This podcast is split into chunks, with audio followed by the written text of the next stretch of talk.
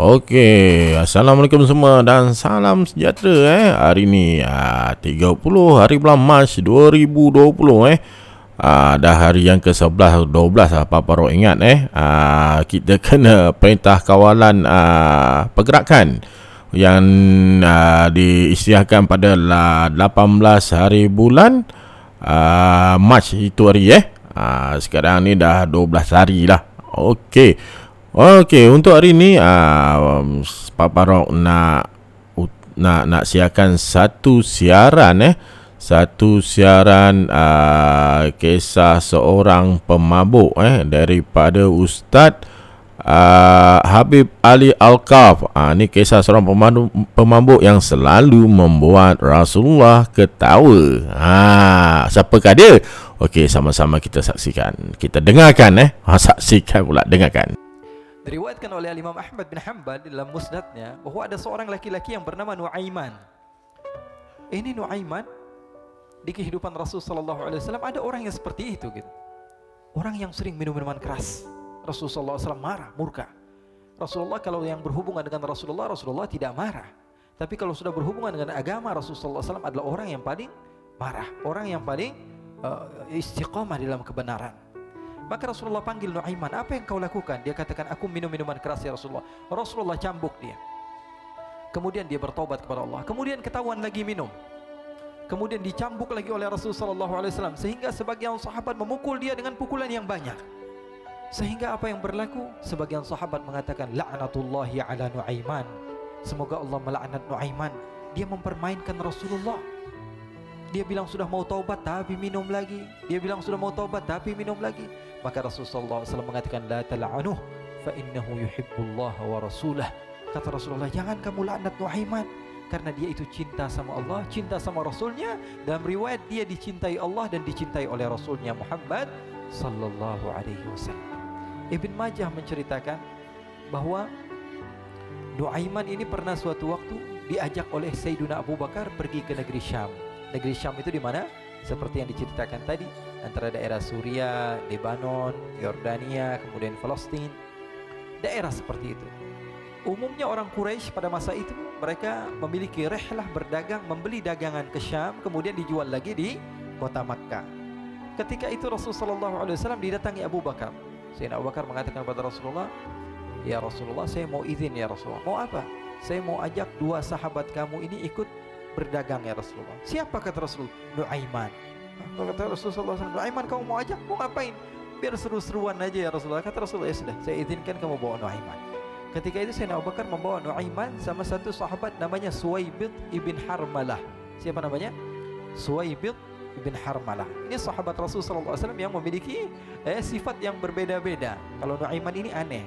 Pernah Rasul alaihi wasallam dibawain makanan banyak, dikasih Rasulullah, dikasih sahabat semua. Semuanya sudah makan tiba-tiba si Nuaiman ini sahabat Nabi Nuaiman mengatakan kepada Rasulullah, "Ya Rasulullah, ini yang penjualnya, tolong kau yang bayar ya Rasulullah." makanan udah habis. Makanan udah habis Rasulullah SAW bingung saya yang bayar. Akhirnya Rasulullah katakan kepada sahabat ayo keluarkan uang kita patungan kita bayar. Rasulullah aja dimainin apalagi kita orang. Sallu ala Nabi Muhammad. Nuaiman diajak Sayyidina Abu Bakar. Kata Rasulullah SAW benar kamu mau ajak Nuaiman? Iya ya Rasulullah. Diajaklah akhirnya. Diceritakan dalam riwayat Ibn Majah. Diceritakan juga dalam Siyar Alam Nubala diceritakan juga dalam uh, Musnadnya Imam Ahmad bin Hanbal. Dalam uh, riwayat Imam Ahmad bin Hanbal. Maka diceritakan Nuaiman diajak oleh Sayyidina Abu Bakar sesampainya di negeri Syam, semua dibagi tugas. Fulan bin Fulan kerjaannya ini, Fulan bin Fulan kerjaannya ini, semua memiliki kerjaan. Nuaiman tanya, "Wahai Abu Bakar, kerjaannya saya apa wahai Abu Bakar?" Kata Sayyidina Abu Bakar, "Kamu mau ngapain terserah kamu wahai Nuaiman. Yang penting kamu ikut saya kan." Kemudian satu di antara mereka namanya Suwaibid ibn Harmalah. Ditanya, oleh Sayyidina Abu Bakar Wahai Suhaibid kamu mau kerjaan apa? Kata Suhaibid terserah kamu wahai Abu Bakar Kata Sayyidina Abu Bakar kamu menjaga makanan Karena saya tahu kamu ini adalah orang yang senantiasa menjaga amanah Suhaibid ini kalau disuruh maju dia maju Disuruh mundur dia mundur Disuruh ke kanan dia ke kanan Disuruh ke kiri dia ke kiri Orang yang ikut aja Kalau Nuaiman beda Disuruh maju dia ke belakang Kasih sen kanan ke kiri belok Eh Nuaiman itu orang yang berbeda maka Suwaibid mendapatkan tugas, semua mendapatkan tugas kecuali, kecuali Nuaiman. Sehingga ikhwani, apa yang berlaku, apa yang terjadi? Sayyidina Abu Bakar pergi sibuk dengan kesibukannya sehingga datanglah waktu siang. Nuaiman sudah lapar. Nuaiman cari makanan. Dia nggak punya uang, diajak Sayyidina Abu Bakar tapi tidak diberikan uang. Sehingga dia cari-cari makanan, dia tahu Suwaibit yang jaga makanan dikatakan, "Wahai Suwaibit, saya mau makan. Berikan kepada saya satu roti saja. Yang terpenting apa? Saya makan sekarang. Saya sudah lapar." Kata Suwaibit, "Ya Allah, Nuaiman, kita tunggu Abu Bakar saja sehingga dia datang karena ini amanat. Amanat dari Abu Bakar saya tidak boleh berikan kepada siapa pun kecuali atas izin Abu Bakar. Kata Nuaiman, kasih saya makanan kalau tidak saya bikin masalah sama kamu. Merah wajahnya Suhaibit karena dia tahu jangankan saya Rasulullah jadi mainin. Bingung, apa yang harus saya lakukan? Akhirnya Nuaiman bilang, gampangannya, gampangannya aja kata Nuaiman, kamu kasih saya makanan atau kalau tidak kita saya bikin masalah sama kamu. Bingung Suhaibit pikir panjang. Setelah itu dia katakan, ya sudah Nuaiman, saya tetap mau jaga amanah Abu Bakar karena saya takut ini adalah perintahnya Allah, perintahnya Rasulullah Sallallahu Alaihi Wasallam dan perintah daripada Abu Bakar sahabatnya Nabi. Kata Nuaiman, kalau memang begitu kamu maunya ya sudah, berarti kamu ngajakin berantem sama saya. Nuaiman pergi ke pasar. Dia cari-cari tempat penjualan hamba sahaya. Dia lihat-lihat beberapa hamba saya ini berapa harganya? Ini katanya 10 qalanis ini berapa? Ini harganya hitungan orang zaman dahulu. Kita sih hitung seperti dirham berapa ratus dirham gitu. 200 dirham yang ini berapa? 300 dirham. Eh, yang ini berapa harga hamba saya 300 dirham. Harganya antara 300 200 sampai 100 kemudian Nuaiman mengatakan kepada penjual hamba sahaya tersebut saya punya juga hamba sahaya tapi saya jual cuma 20 dirham saja murah katanya apa benar ada hamba saya harganya segitu? Iya, karena dia punya aib, ada kekurangan. Apa? Nanti kalau kalian tangkap, dia bakalan teriak, saya ini bukan hamba saya, tapi orang merdeka. Akhirnya, semua orang berkumpul mau beli. Ini Nuaiman sama Nuaiman diajak ke Suwaibit bin Harmalah tadi. Kata Nuaiman, itu ada orang yang berdiri sedang menjaga makanan itu hamba sahaya saya. Tangkap saja. Oh, baik Diberikan uang 20 dirham, dimasukkan oleh Nuaiman ke kantongnya, kemudian Suwaibit ditangkap. Ketika ditangkap Suwaibit teriak, "Saya bukan orang, bukan hamba saya, saya orang merdeka." Maka orang-orang tersebut mengatakan, "Saya sudah tahu kekurangan kamu." Ini memang kekurangan kamu, memang kamu, tapi saya, saya tidak tidak perlu dengan bacot kamu, yang penting kerjanya kamu gitu. Ya kan hamba saya untuk apa? Untuk kerja. Mau dia ngomong apa, mau ngomel terserah, yang penting dia mau kerja. Akhirnya ditangkaplah Suwaibit dan dijual di pasar. Nuaiman punya uang banyak ini. Dia beli makanan, dia beli minuman, dia beli hadiah buat Rasulullah. dia beli macam-macam di negeri Syam ini. Waktu itu adalah superpower, adidaya Romawi. Pada masa itu semua barang mahal, tapi Nuaiman banyak uangnya. Dia belanja ini, belanja itu sehingga Sayyidina Abu Bakar pun pulang. Ketika Sayyidina Abu Bakar pulang, Sayyidina Abu Bakar cari mana ini Suwaibit kita semua sudah lapar kata Nuaiman. Dengan mudahnya dia mengatakan sudah saya jual wahai Abu Bakar. Maka Sayyidina Abu Bakar bertanya apa yang kau lakukan wahai Nuaiman? Diceritakan oleh Nuaiman dengan jujur. Nuaiman ini orangnya apa adanya.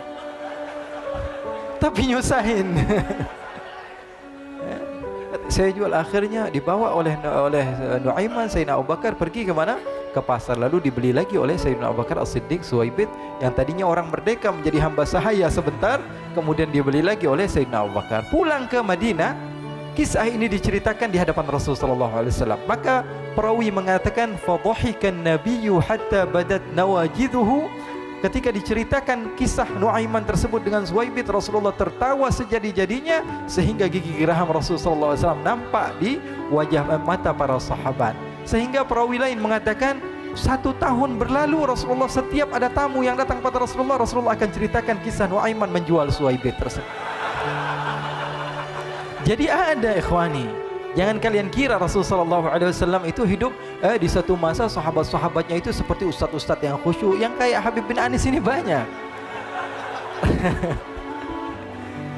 Bahkan ikhwani mungkin di akhir karena masa yang sudah habis Pernah suatu waktu Rasulullah SAW didatangi uh, ashraf delegasi dari beberapa negara yang ingin mengenal apa itu agama Islam. Sehingga mereka datang kepada ke rumah Rasulullah SAW membawa unta kendaraan yang ketika itu kendaraan yang paling mahal mereka miliki. Itu untanya yang paling mewah. diikat di depan rumah Rasul sallallahu alaihi wasallam. Tamunya pun masuk, duduk bersama Rasul sallallahu alaihi wasallam. Di depan rumah Rasul sallallahu alaihi wasallam ada beberapa sahabat. Ada Sayyiduna Hamzah. Kalian tahu Sayyidina Hamzah adalah orang yang pemberani. Ada Sayyiduna Umar. Kalian tahu Sayyidina Umar adalah orang yang pemberani. Ada Sayyiduna Ali bin Abi Thalib. Ada Sayyiduna Sa'ad bin Abi Waqqas. Empat sahabat ini lagi nongkrong gitu depan rumahnya, rumahnya Rasul sallallahu alaihi wasallam. Berjaga sebelum Allah Subhanahu wa taala turunkan ayat wallahu ya'simuka minan nas. Ketika mereka sedang asyik duduk, tiba-tiba Nuaiman datang. Nino Aiman kalau datang pasti bikin sesuatu yang aneh. Bahkan dikatakan tidaklah Rasulullah SAW dalam keadaan bersedih kecuali Nuaiman datang Rasulullah akan tersenyum. Jadi sebagian sahabat itu senang kalau sudah Nuaiman datang, pasti Rasulullah bahagia. Tapi ketika itu Nuaiman datang, ingin duduk bareng-bareng Sayyidina Hamzah. Sayyidina Hamzah katakan kepada Nuaiman bercanda begitu. Nuaiman kamu lihat unta orang datang dari luar Arab ini. Lihat kata Nuaiman, ini besar banget ini badannya badannya besar gitu. Dagingnya pasti banyak. Iya nih kalau kita sate enak nih ntar malam. Kata Nuaiman kata Sayyidina Hamzah ah apakah kamu berani? Kata Nuaiman saya berani aja asal kalian gak bilang sama Rasulullah. Kata Sayyidina Hamzah benar wahai Nuaiman benar. Akhirnya Sayyidina Hamzah lupa. Masalah itu cuma bercanda-bercanda saja Sayyidina Hamzah lagi asik sama Sayyidina Umar Sayyidina Ali tiba-tiba apa Ternyata ketika dia melihat unta tersebut sudah pisah antara kepala sama badannya. Nuaiman mengatakan, "Wahai Hamzah, ini unta saya sudah potong, saya mau pergi sebentar kalau Rasulullah cari saya, tolong jangan beritahu di mana saya."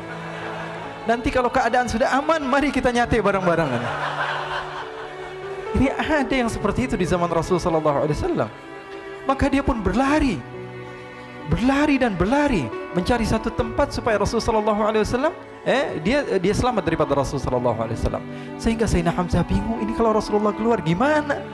Ada Hamzah Asadullah, ada Ali bin Abi Thalib, ada Umar nggak bisa jaga kendaraannya tamunya Rasulullah sallallahu alaihi wasallam. Akhirnya benar apa yang terjadi ikhwani. Rasul sallallahu alaihi wasallam tamunya mau pulang. Ketika dia buka pintu tamu melihat apa? Untanya sudah begitu, mereka teriak, "Wana qatah unta kami, unta kami wahai Muhammad." Baru mau kenal Islam, unta kami, kendaraan kami sudah dibuang. Rasulullah SAW lihat Sayyidina Hamzah, lihat Sayyidina Ali. Mereka nggak bisa ngomong, mereka hanya bilang apa? Nuaiman ya Rasulullah. Rasulullah perintahkan Sayyidina Umar, wahai Umar, sekarang saya uh, kamu ambil uang, kemudian kamu gantikan, kemudian kamu uh, berikan dua kali lipat daripada harta unta ini sehingga apa? Uh, agama Islam tidak didengar dengan sesuatu yang tidak baik di luar sana. Akhirnya diberikan harta, diberi, unta yang baru dan diberikan harta yang lebih untuk orang tersebut sehingga orang tersebut tidak menjelek-jelekan agama Islam. Kata Rasulullah SAW dan sekarang waktunya kita balas dendam sama Nuaiman. Nuaiman ternyata berlari tempat yang jauh sampai hampir keluar dari kota Madinah. Dia dapatkan seorang sahabat Nabi yang hadir juga dalam peperangan Badar namanya Al-Miqdad bin Al-Aswad. Siapa namanya? Al-Miqdad bin Al-Aswad ketika itu sedang menggali sumur. Ketika sedang menggali sumur, Nuaiman datang. Nuaiman katakan kepada Miqdad, "Wahai Miqdad, wahai sahabat Rasul, kamu orang yang hadir dalam peperangan Badar, kamu adalah orang yang hebat." Dipuji-puji sama Nuaiman. Ada maunya ini. Akhirnya dia bilang, wahai Miqdad tolong saya. Kenapa wahai Nuaiman, kamu ini kekasihnya Rasulullah, orang yang disayang sama Rasulullah. Kenapa? Saya ini sedang dikejar-kejar orang jahat. Tolong selamatkan saya. Saya pengen masuk ke dalam sumur, boleh atau tidak? Kata Miqdad, siapa yang mengejar kamu? Pokoknya saya dikejar sama orang-orang. Kamu mau atau tidak selamatkan saya? Ya sudah, selagi kamu itu adalah sahabat Nabi, silahkan kamu masuk. Masuk akhirnya Nuaiman ke dalam sumur tersebut. Lalu Nuaiman mengatakan, "Wahai Miqdad," dia keluar lagi. "Nanti kalau ada yang cari saya, tolong jangan beritahu saya di dalam sumur ya." Kata Miqdad, "Baiklah." Kata Nuaiman, "Siapa pun yang bertanya tentang saya, kamu tidak akan kasih tahu." Iya, kata. Walaupun Rasulullah yang tanya saya, Katanya nggak mungkin Rasulullah datang ke tempat sejauh ini. Iya, walaupun Rasulullah. Akhirnya masuk Nuaiman. Setelah beberapa menit Rasulullah dan rombongan benar datang. Miqdad bingung ini. Ini kenapa Rasulullah datang ke RW kami ini? Ada apa ini Rasulullah sampai sejauh ini? Ditanya, "Ya Rasulullah, ada apa ya Rasulullah?" Kata Rasulullah, "Saya cari Nuaiman. Di mana Nuaiman?" Inna lillah kata Miqdad. Enggak dijawab ini Rasulullah. Kalau dijawab saya ingkar janji. Akhirnya apa dia katakan? Wahai Rasulullah, mata saya tidak memandang kepada Nuaiman tapi tangannya nunjuk ke dalam sumur. Sahabat. Apa dia bilang? Mata saya tidak melihat kepada Nuaiman tapi tangannya nunjuk ke su sumur. Akhirnya dibuka sama Rasulullah, Nuaiman muncul. Kata Rasulullah, Nuaiman kamu bikin malu saya wahai Nuaiman. Ya Rasulullah yang bersalah bukan saya tapi orang yang mencari saya bersama kamu ya Rasulullah. Akhirnya Rasulullah nengok siapa? Ternyata Nuaiman sudah lari kabur. Sallu ala Nabi Muhammad. Kisah-kisah seperti ini sebenarnya banyak sekali ya. Ini menunjukkan kepada kita bahwa kehidupan Rasulullah itu begitu indah. Rasulullah SAW kalau kamu mau menjadi orang yang baik contoh Rasulullah. Mau menjadi bapak yang baik contoh Rasulullah. Mau menjadi uh, pemimpin uh, peperangan yang baik Rasulullah. Mau menjadi murid yang terbaik contoh Rasulullah. Bagaimana akhlak Rasulullah? Mau menjadi suami yang baik contoh Rasulullah. Dalam segala hal apa pun itu Rasulullah SAW adalah makhluk yang paling terbaik